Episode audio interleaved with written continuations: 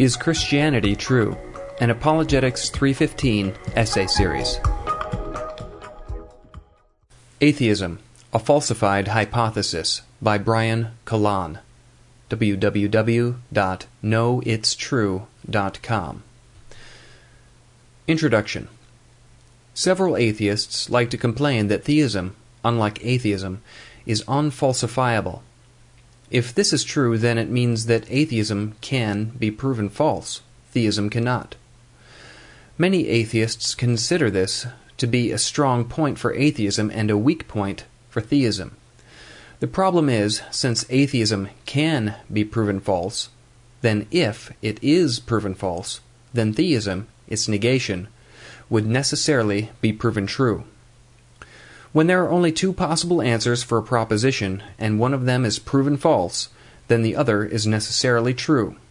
Consider the question Does God exist? There are only two possible answers yes and no. If the answer no was proven false, then the only alternative answer remaining is yes. The way I choose to show atheism false is by showing the self contradictions contained within the atheistic worldview. Logically speaking, if a proposition contains necessary consequences that are themselves self contradictory, then the proposition cannot be true. For example, there are no living corpses, there are no unemployed employees, and there is no dehydrated water. According to a few famous atheists, here are a few necessary consequences of atheism. There is no God, there is nothing but the physical world. Dan Barker, protest sign at the Washington State Capitol. Humans are nothing but machines that generate DNA.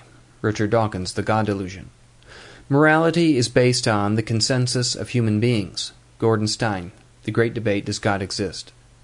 If this is true, then it would be impossible to account for things such as moral absolutes, laws of logic, or human dignity.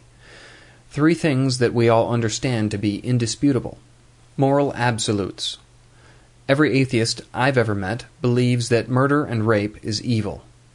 But what is evil? I thought all that exists is matter. Is there anything evil about matter? Does the knife care that someone used it to kill someone? Of course not. Perhaps evil is just something that we experience as decreasing our happiness. Wouldn't that mean that since the rapist increases his happiness by raping people, then raping people would be considered good for him? Who's to say that the rapist's moral judgments are flawed and ours are not? Once an atheist woman told me she had heard that her coworker was cheating on his wife with another woman from the office. She told me that she was outraged at how immoral he was and how she lost all respect for him. I asked her what was so wrong with what he did. Why does the fact that he's married make the act of sex with another woman immoral? She simply said, It's just wrong. I agree. But I'd like to know why it's ultimately wrong given an atheistic worldview. Laws of logic. Consider the law of excluded middle, which says that a proposition is either true or false. There is no third option. What is the ontological foundation of this law? Is this law just a result of the chemical functions in our brain? If so, then how is it universal?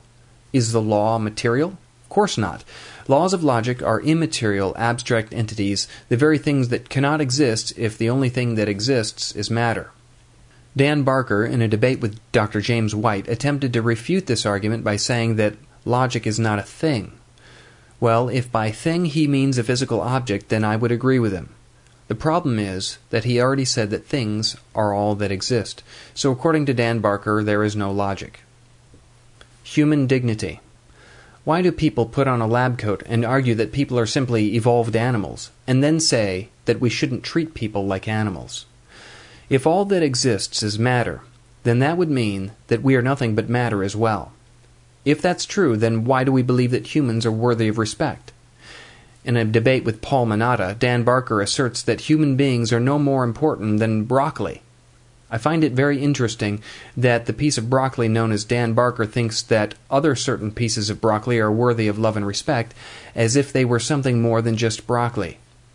Every single day, we all treat each other with respect and dignity, and we all know that those who disrespect people ought not to do that. This is true for theist and atheist alike. Humans really are worthy of respect. This is inexplicable on the atheistic worldview. Conclusion The atheist is able to recognize moral absolutes, laws of logic, and the dignity of all human beings, three things that cannot exist given the worldview of the atheist. So the question is, why is the atheist contradicting his or her own worldview? The answer is obvious because, as we've seen, the proposition God doesn't exist entails impossible consequences. There is, however, another worldview that is capable of accounting for the very things that the atheist cannot account for, namely Christian theism. On Christian theism, moral absolutes make sense because God is provided as the absolute moral standard. Immaterial, timeless, transcendent entities, such as the laws of logic, make sense because they can be grounded in an immaterial, timeless, transcendent God. Human dignity makes sense because humans are created in the image of the only being worthy of honor and praise God. Atheism is inadequate and incapable of explaining our experience of the world around us. Atheism, therefore, cannot be true. This is why I conclude that the best proof for the existence of God is the impossibility of the contrary.